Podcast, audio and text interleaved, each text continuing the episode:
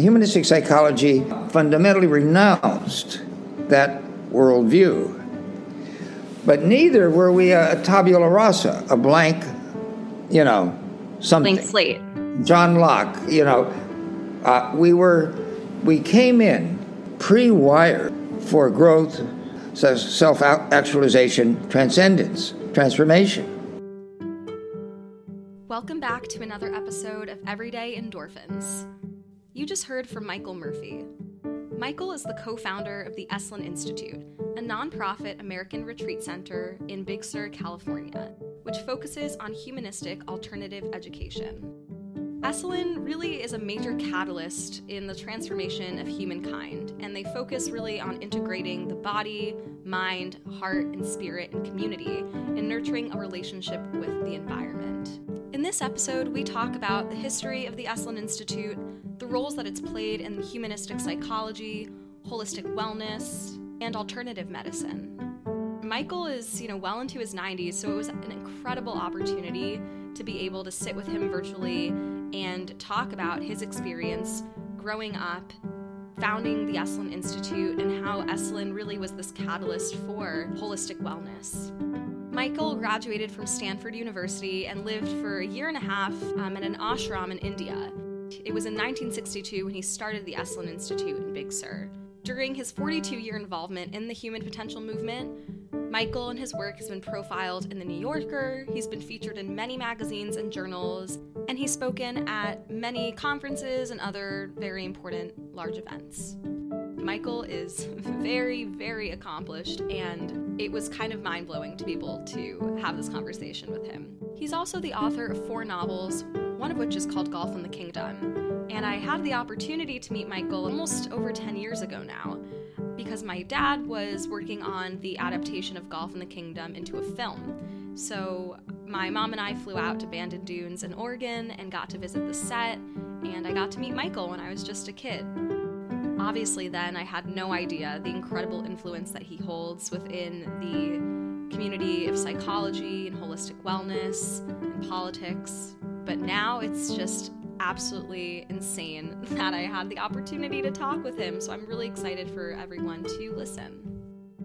You are all very much in for a treat with Michael during this episode, but before we get into it, I have a brief message from my sponsor, Anchor. Hey, it's Ryan Reynolds, and I'm here with Keith, co star of my upcoming film, If, only in theaters, May 17th. Do you want to tell people the big news? All right, I'll do it. Sign up now and you'll get unlimited for $15 a month in six months of Paramount Plus Essential Plan on us. Mintmobile.com slash switch. Upfront payment of $45 equivalent to $15 per month. Unlimited over 40 gigabytes per month. Face lower speeds. Videos at 480p. Active Mint customers by 531.24 get six months of Paramount Plus Essential Plan. Auto renews after six months. Offer ends May 31st, 2024. Separate Paramount Plus registration required. Terms and conditions apply if rated PG. Hi, Michael. Thank you so much for coming on to Everyday Endorphins. Stella, it's wonderful to see you again after all these years. I uh, know. It's been over a decade and now we're recording virtually, but the last time I saw you was at the Bandon Dunes golf course in, you know, on the West Coast for Golf in the Kingdom. That's right. Your father was helping make a, a movie of my novel. I have to I have to go back and I have to really sit with that and watch the film and read the book because now as I'm getting older, I'm sure there's just so many mind breaking revelations I'm going to come to from hearing and seeing all of your wisdom adapted into a movie. But, you know, today we're here to talk about the Esalen Institute and how you've pioneered the human potential movement, which I'm not sure if a lot of people in my age group are that familiar of. But I'd love to start off by talking about the origin story of Esalen. Okay. Um, well, first, I think, uh, Stella, we've got to be careful about using this term, the human potential movement. You know, uh, it's, um, it's a journalistic term, and journalists are forever trying to uh, arrange this messy world of ours into packages they can talk about. And sometimes it's easy to do. I mean, we can um, say the civil rights movement and it's pretty clear what that is. There's not much ambiguity. I mean, there can be all sorts of discussions about what, who started it, et cetera, et cetera. It's different with the human potential movement. Um, so uh, we should be careful with that term. And in any case, Esalen started before there was anything called the human potential movement. It was uh, on a beautiful piece of land that was owned uh, by my family on the Big Sur coast, a couple of miles of coast, really. I had been introduced to a worldview when I was an undergraduate at Stanford University, just a sophomore, that was largely shaped by an Indian teacher known commonly as Sri, S R I, Sri Aurobindo, generally considered the greatest Indian philosopher of the 20th century. He'd been an Indian independence leader, jailed by the British, uh, and like Gandhi and like others, had this set of mystical experiences while in jail. But in any case, he um, then um, developed a um, evolutionary worldview. And for those of your listeners who um, want a little fancy theology, we could, um, uh, the term I often use is evolutionary panentheism, where pan- pantheism is used commonly in theology and philosophy for a worldview that says everything here that our senses reveals, everything uh, that's God. Pantheism. Okay. Theism is the doctrine in most of the Judeo Christian Islamic heritage that God's upstairs, and when we're kids, you know, he's an old man with a beard and uh, uh, telling us how to behave. And then, if as we grow in sophistication, um, it uh, morphs into a more sophisticated view, but in any case, divinity is located beyond the earth. That's theism. So you have pantheism and you have theism. Panentheism says that the divine is eternal. It, however it's named, God, Yahweh, Allah, you can say Brahman with the Indians, uh, you can say some other name. But in any case, the divinity is what William James, the great, the father of our psychology, uh, called the more, the transcendent more. But the divine is also in this world, that this world arises directly from the divine. So it's a both and, both beyond the world and within the world. That's the worldview with which I started Esalen, we also, I also, and my partner wanted a place that was free from dogma and where it would, uh, no one could capture the flag, uh, th- that a guru couldn't take over, but that we would start a global conversation about what, most basically, what's up? Who are we? Where are we going? And so forth. And so we invited, uh, you know, everybody's uh, we could whose books we'd read. Um, and here we were, both 30 years old. We had a field day. Uh, it was a fantastic coming together of minds exploring the most basic questions. And we were something new under the sun when we started. Uh, there were all sorts of seminar centers, you know, and retreat centers. But ours was open to a variety of viewpoints. And people came from different parts of the world. That's when we started. And a lot of amazing coincidences, synchronicities happened. We were now getting ready for our first programs. And I had um, bought a, a dozen copies of Abraham Maslow's Toward a Psychology of Being and passed them out to the staff. So one night, two months before our program started, in the dark, he and his wife drove down into our property. Not no, they were looking for an inn. They were looking for an inn. Abraham Maslow's Abraham Abra- Maslow and his wife came yeah. to your property. Yes, looking for a place to stay. so um, later, when we would discuss it, we they they were a little creeped out by it because um, it reminded them of the Bates Motel in Psycho. If you've ever seen the, the movie, you know, Alfred Hitchcock's movie, Psycho.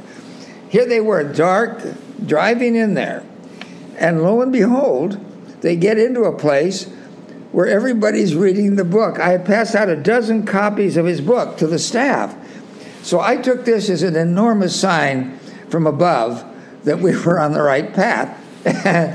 and uh, we became great friends. Now, Maslow's work, the hierarchy of needs, self actualization, peak experience. These are terms straight out of his thinking, his writing. And he, at that moment, was starting the Association of Humanistic Psychology and the Journal of Humanistic Psychology and launching a major uh, new movement um, in psychology they called the third force to go beyond psychoanalysis and behaviorism, the two great schools of psychology for your listeners. And um, so now this is 62, uh, 1961, 62, as we were getting started. He was a first influence, and he brought a bridge for us from this Eastern thought that had inspired me. I was also inspired by William James and other Western thinkers, but uh, directly into the American Psychological Association because a couple of years later he was uh, he became president of the APA, um, and there he was before day one with us, and this happened quite a bit. We had a wild but very exciting and happy birth. If you want to use a metaphor, it was like a rocket that went straight up. We became famous overnight, and we couldn't. Uh, we had to program to match up the market. In other words, people wanted us even though they didn't know we were going to come into being. We fit a need at that moment in 1962. So let's pause before we get, you know, right into 1962 when Esalen essentially was blowing up. I want to go back to how Maslow is now emerging in humanistic psychology, breaking away from behaviorism and psychoanalysis that was previously existing. Can yeah. you can you talk a little bit about how humanistic psychology was, you know, very integral to the foundation of Esalen and how that differs from the previous types of psychological theories that were out there? Right. Well, we we came into it uh, and virtually all the leaders, although we had psychoanalytically oriented people coming and behaviorists. B.F. Skinner came to Esalen a few times. So, in other words, these are, we. these are the people, just quick pause, that students are learning about in their psychology textbooks. Right. Like, this is incredible. These are right. Maslow, Skinner, famous experiments that have been done, yes. classical, you know, conditioning, behavioral operating conditioning. These are everything yes. that we've been learning in school. So to ha- right. have, you know, this firsthand experience. Right. And yeah. these, you know, that's insane, Michael. I know. Uh, now, of course, uh, uh, Dick Price and I knew about these people. We, uh, I had a BA in psychology at Stanford. Um, I did a couple of quarters at Stanford in um, graduate school in philosophy, and then went to live in India for a year and a half at the Aurobindo ashram. So I was steeped in a lot of this stuff. But to get to be buddies with the founders, the key people, right from the get go, you know, it was um, it, it was something. So uh, now with humanistic psychology, what did we share? Um, first, that we're not born rotten, like a lot of us have learned in church. Original sin. Human psycholo- uh, humanistic psychology uh, fundamentally renounced that worldview. But neither were we a, tabula rasa, a blank, you know, something. Blank slate. John Locke, you know, uh, we were we came in pre pre wired for growth, self self actualization, transcendence, transformation. So we, it, it, was an evolutionary worldview. Now, if you want f- philosophers who carry this worldview one way or another, you can think of Teilhard de Chardin, Henri Bergson, who won the Nobel Prize you know, and was famous for saying that the universe is a machine for the creation of gods. Or Alfred North Whitehead, I could go on. We all believed then there was a new worldview in the making. coming up over the horizon. Abe and I used to talk about this that we were midwives to this giant new way of seeing this world. That to this day, that worldview still is on the margins of academia, the media, although it pops in through myth and, say, science fiction, sometimes superheroes. You know, you can say there are premonitions of our next step in evolution all around us. But it's not what you're going to mainly learn in school. Our parents don't tell us about these things typically. If you read the newspapers, if you watch the storming of the Capitol, you know, if you are engrossed in the everyday revelations of the media, this stuff gets shoved way over into the background and for a lot of people disappears entirely. In any case, Esalen was born to light a torch to keep this conversation, the ideas around it, and mainly the practices by which we can actualize this. Now, going back to Maslow, it's self actualization implies there's something in us that wants to go forth into a greater life. There's a greater life, Stella, a greater life pressing to be born in us. But we have to learn more about it and how to midwife it. So that's the basic idea behind Esalen uh, then and today, 60 years now. Um, and it's uh, still pressing to be born. So that's, that's a quick summary of where we were and how we started a brief synopsis of the past 60 years in 10 minutes. I love it. And you know, the goal it seems is to really promote these types of conversations yes. based off of the foundations of humanistic psychology and self-actualization and continuously going through that process of self-discovery. And so I would love for you to talk more about the types of activities that are offered at Esalen and how they really fit into that model of holistic wellness and integrated yeah. wellness. Well, we became then a great uh, brokering house for all sorts of practices, many of which we'd never heard of when we started. Now, I had lived in India for a year and a half in Aurobindo's ashram, and of course, I knew about meditation. I was. Um, uh, I was a genuine religious nut in those days. I mean, I was meditating six to eight hours every day. And um, that started when I was 20. And now, starting Esalen, by that time I was 30. I was by then, and Dick Price, my partner, we, we were acquainted with a, a wide range of transformative practices, okay? But once we started inviting these high powered teachers, uh, some were intellectuals, some were down on the ground somatics teachers and yoga teachers, etc. One person would lead to another. So now, for example, Fritz Perls, uh, the principal founder really of Gestalt therapy, not Gestalt psychology, but Gestalt therapy, moved to Esalen and lived there on the property for five years. And from there, he launched hundreds of Gestalt therapists out into the world. And he brought someone named Ida Rolf. Now, maybe you've heard of Rolfing, if you've heard of it. Um, it's a form of very deep massage, uh, and behind it was a philosophy, and it has now uh, spread around the world. Ida Rolf, when she came to Esalen, had trained one person. Uh, after five or six years, she trained 100 people. They started their own institute in Colorado, and it spread. The same with, uh, uh, maybe you don't know some of these people, but these were the founders of, of, of what has been called somatics which is a name for a, a, an immense family of transformative practices that start with the, with the body itself, but implicitly, implicitly aim towards body, mind, heart, and soul. That was another guiding principle of Esalen. For me, it started with the Aurobindo, that we are obviously psychophysical There's never a moment, Stella, when we're not both a body and an interior that we would say is a mind, a soul.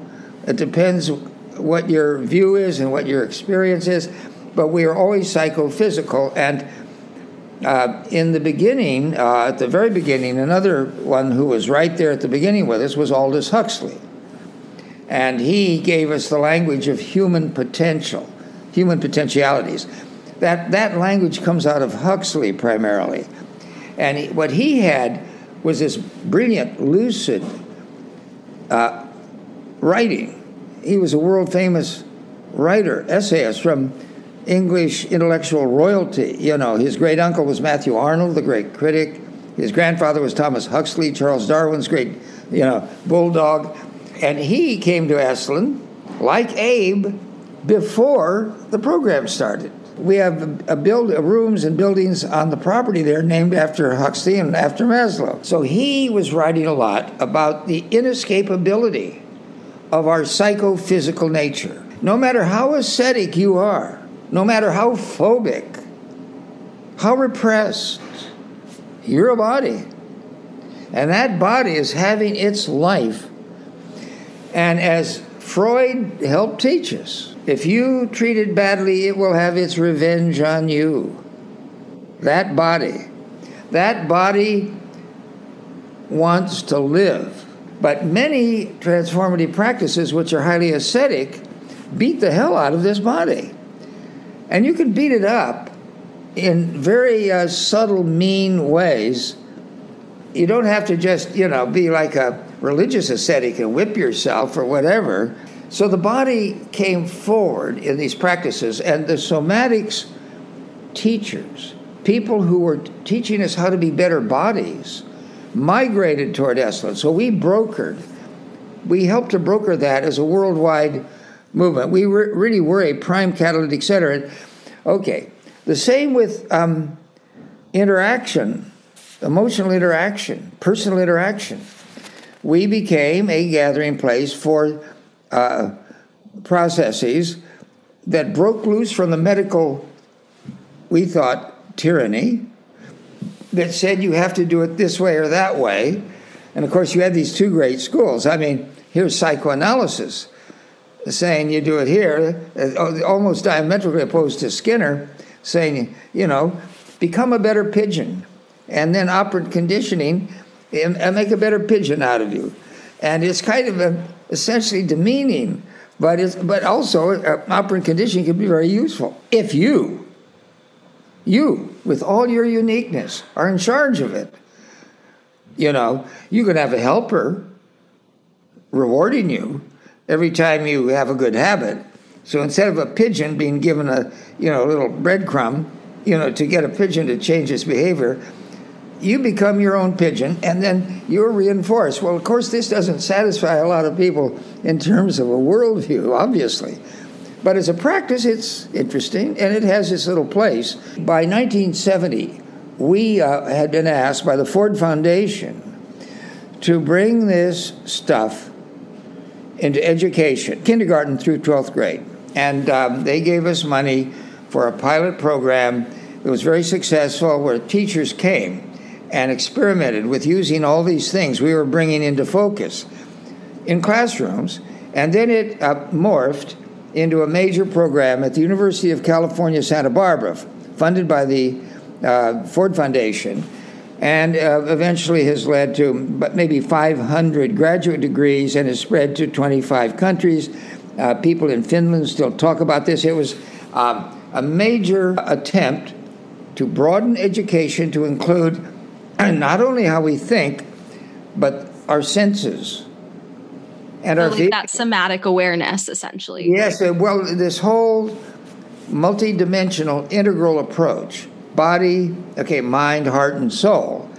Um, so that broadening of the curriculum, now that's, you know, Teachers College at um, Columbia uh, was famous for that, and John Dewey. So again, it's America, once again, renewing its education. Now, I use that as an example because um, we've done this in a number of fields. Esalen's been a broker of this set of ideas and practices let's start with medicine. Members of our staff were the first to write the first legislation in Congress that um, named something they called holistic health, uh, which has now morphed into wellness and um, uh, health promotion. And there are a lot of labels now and a lot of flags it flies under. But then it was holistic health. And we're talking now um, the um, late 60s, early 70s. Um, and what was holistic health labeled as back then? Like, what well, it, was no, that, that, kind of that, legislation like? That was the first term. Uh, that was in the legislation, holistic health, and meaning the same thing body, mind, heart, and soul. Um, the integral, if you want to call it that. See, this language has slowly developed uh, in conjunction with the uh, expansion of these practices. Um, now, but but they can fly under different flags. So in America, let's say, and in Europe, now all around the world, you have this explosion of practices. Um, there's a huge Buddhist influence, mindfulness. You know, the Buddhists more than anyone brought us mindfulness, and it was translated by various people. Um, you know, uh, Jon Kabat-Zinn. Uh, he now has a master class, Jon Kabat-Zinn, on mindfulness and meditation. Oh, you know, he's been hugely influential, and um, there've been a number of people like that. And now, in the early days of Esalen, you know, Alan Watts, uh, again, was somebody we knew before we started the institute. He was another one like Maslow and like Huxley. So, um, Alan Watts and um, D.T. Suzuki and others were bringing Zen into Esalen in the early 60s, before there was anything called a human potential movement. But that um, Asian influence has spread all around the world too. So it's very much a global phenomenon. And Esalen being American, um, we were privileged to have this freedom, and particularly in California, you can get away with all sorts of things in California. So we had that freedom, and those influences were, um, I would have to say, coming from all over the world. So I like to argue very much that what we, for lack of a better name, we may call it the human potential movement, is essentially a global phenomenon. And Esalen's had a role, a catalytic role, for 60 years in it now. Yeah, and I think you know it's it's very fascinating to hear how there's so many global perspectives that have helped shape yeah. the, the, foundation and the future of Esalen, but especially yeah. how the birth of Esalen actually arose out of counterculture and in, in that time period as well back in you know in the 60s right. i would say and in california so i think maybe people back then would have would think of Esalen as kind of like this hippy dippy place when you're exploring humanistic psychology and transcendentalism and meditation and yoga. But as now we, we've seen, holistic wellness is super popular these days. Right. It's almost kind of like a buzzword. And yes, right. the roots are pretty much the same, but I feel like it's also right. transformed and people are now more receptive to this idea of the body, yeah. mind, heart, and soul. Yes. That's very true. I, I grew up in Salinas, California, you know, there uh, out on the west coast. Uh, uh, John Steinbeck was born there. My grandfather actually delivered John Steinbeck, and he, he was like a, a member of our extended family. And um, believe me, when we started Esalen, there were no yoga schools in Salinas. But now, several yoga schools when I turned to all this, when I was just a sophomore at Stanford, it was a terrible shock to my family because I was supposed to be a doctor. My grandfather was a doctor, and um, my brother was going to be a writer. The, uh, the role was assigned to us. And when I flipped and became a certified religious nutcase, and uh, I, it, it, was a devastating blow. And um, later they became our greatest supporters I, I, they're fantastic. I was so lucky with, with the parents I had. But, you know, back in 1950, what was then a culture shock is now widely accepted.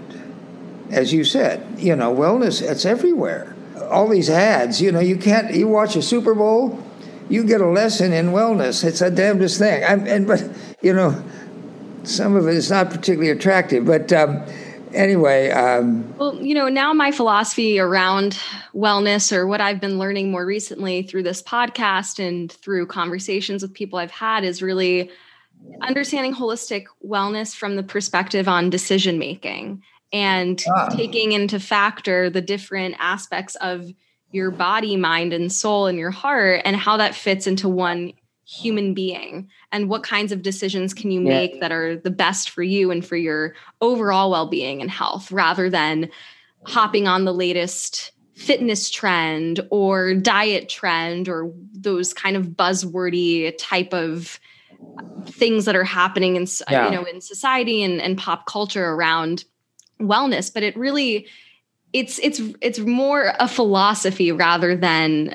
anything you may see in the media. And that's what I love about Esalen and the human potential movement and theory about human potentialities. And the goal of life ultimately is to maximize your human potential. And what can you do to get there? And so, right. one question I would love to ask you for especially for people my age, young adults, is how can we get people interested in this concept around human potentialities, self actualization? And what are some steps we can take to engage in this self exploration? I know it's so much easier said than done. And oftentimes yeah. these things happen without you realizing it. It's more of an after the fact, you can reflect on those transformative experiences. But how can we get people excited? Well, you know, it's uh, happening now uh, on many fronts. So uh, it's almost, we don't need to push the river. The river is flowing. Uh, and, and, and, it has many rivulets, uh, many sources. First of all, there's an immense literature. Say you start with yoga, with, the, with these postures and these positions, and you're bound. Something opens up in you that will lead you to something else. At the very least, you will hear in your yoga class from someone else, oh, there's a better way to do this one. Uh, so we're prompted now. this is a, um, a culture wide self actualization process is underway. Uh, we've become contagious to one another in ways of growth and we hardly recognize it. America is behind, and I think Europe too. But you know, the most dramatic story out of Esalen in terms of cultural spread was our work with the Russians, you know. Ending the Cold War. well, we. we're the only place we had KGB and CIA guys together in those hot tubs. It's unbelievable. I mean, and um, uh, Dulcie, you know, you remember Dulcie? Yes, uh, I do has her own institute now, Track Two. It got spun out of Esalen. Esalen has spun off five or six other 501c3 institutes, uh, you know, the way Silicon Valley does it. So it goes on now, and it's morphed from just Russia to, well, say, Middle East, I mean, particularly in Israel, and um, Israelis and Palestinians. Um, you know, um, Esalen has had so many Jewish leaders. I mean, starting with a Maslow and Fritz Perls and everything else. And it's, it's just the way the ball bounced. And that has led us often to Israel and um, people from Israel uh, coming to Esalen. So this teaches us how global this movement is. Now, with the Russians, it's particularly interesting because I went there first in 71. Uh, this book, Psychic, Discovery, uh, uh, Psychic Discoveries Behind the Iron Curtain. And we met these shamans and gurus over in Russia. And we conducted the first telepathy experiment between Moscow and the West. And the most famous telepathist in Russia was the um, receiver, and I was the sender. If you can believe this, 1971, and he actually got this stuff. We were standing. I, you know, um, you either have to believe this or not, Stella. But in any case, one thing led to another. Here's the communist regime, which essentially says this is against the law. But underneath all these experiments, seances, uh, and what they called hidden human reserves. It's the same as our idea of human potential. Hidden human reserves. And it was like the marriage of these two enormous nations with all these atomic weapons aimed at each other, as they still are today. Uh, in spite of the end of the Cold War, we're still in this strange relationship. It's the most confounding thing in my life is that we haven't really solved this yet and gotten past this. Uh, these two overblown adolescent nations um, trying to who's the toughest one on the block. It's a, it's a kind of it's cultural ego uh, involved partly and all sorts of circumstances. Nevertheless, this taught us 40 years ago how deep this river runs. How deep this river runs. It's it's everywhere. It's modern people trying to come to terms with the deepest questions of our existence. Who the hell are we anyway? I mean, where are we going? What about all these weird things that happen? These mystical experiences in which we think we're outside our body. There's, there's something new that happened uh, since Esalen started. Uh, um, these near death experiences. You know, because, you know, humans uh, until our century, uh, until the 20th century, uh, couldn't come back from these um, some of these surgeries and some of the um, accidents. But we can resuscitate people now more than they ever could. And you come back and they've had this experience outside their body, floating around, looking. And a big blockbuster book's coming out next month, Stella, called After. This is his 40 years being um, editor of the Journal of Near Death Studies. Now, this is something new. They've collected, uh, well, tens of thousands of case studies. When you've had an out of, when you're up there floating around watching the surgery going on, and you, you've read about this, I'm sure. I mean, there are articles about this in Vanity Fair. I mean, you can find this stuff anywhere. And uh, so that's a big new something. And there are these new somethings that come online to disclose this river running under everything, but not yet fully described by major sociologists or cultural anthropologists or historians. One of the best books is the book um, by our former chairman, my very, very close, deep friend, um, Jeff Kripal, called Esalen. It's a big book. It's in a class by itself describing not only Esalen, Stella, but the larger context of it. And I would say that's the best account we've had yet of um, the big picture. We're all parts of this culture that's trying to give birth to its greater self, you know. But if you read the newspapers, you think we're going backwards. I mean, it's, um, you know, on most days it doesn't look good, but um, nevertheless, you cannot keep it down there's no doubt that Esalen is really the the catalyst and the cultural epicenter of these conversations and these talks and really setting the foundation for holistic wellness and the future of holistic medicine.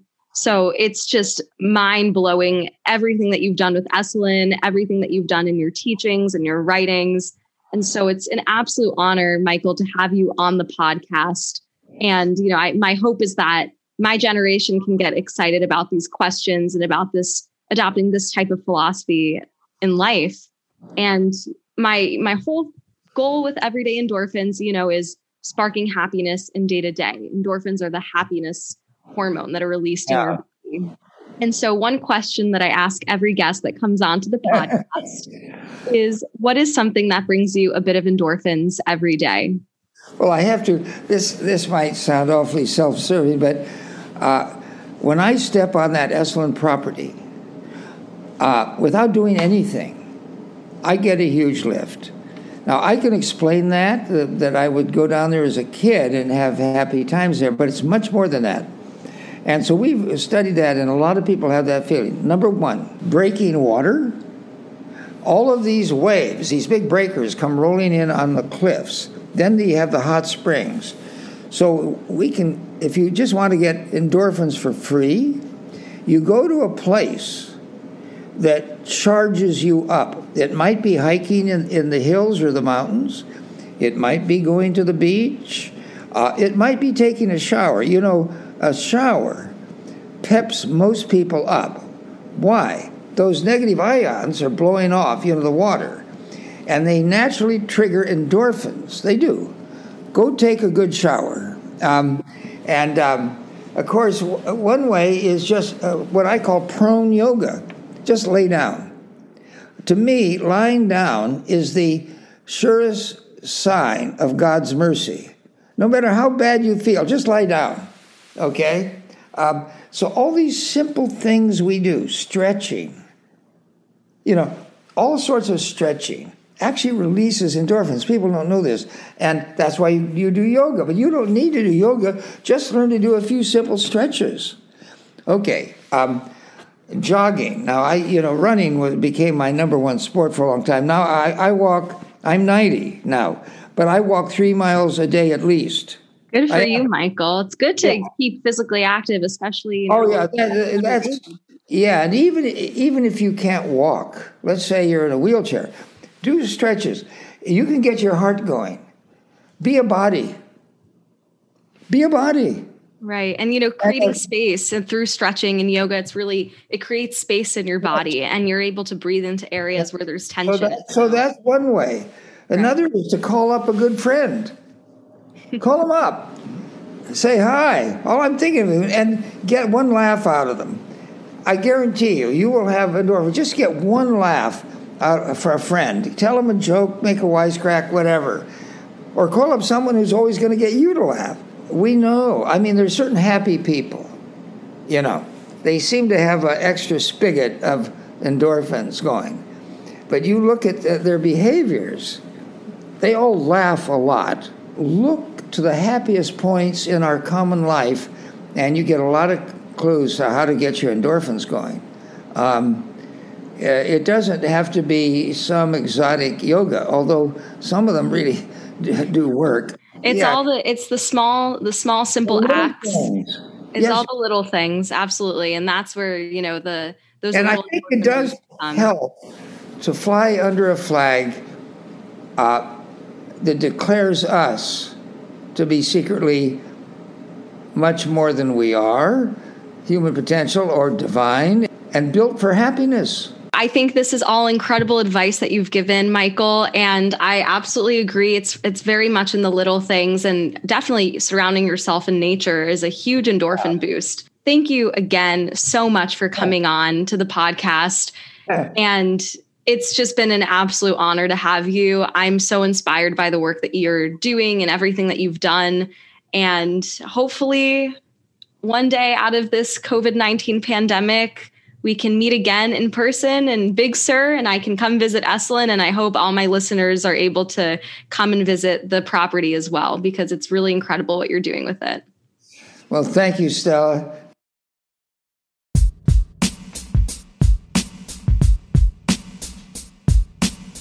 Thank you for listening. If you liked what you heard, please follow, rate, review Everyday Endorphins on whichever listening platform that you use to stream my episodes. Thanks again, and I'll see you next time.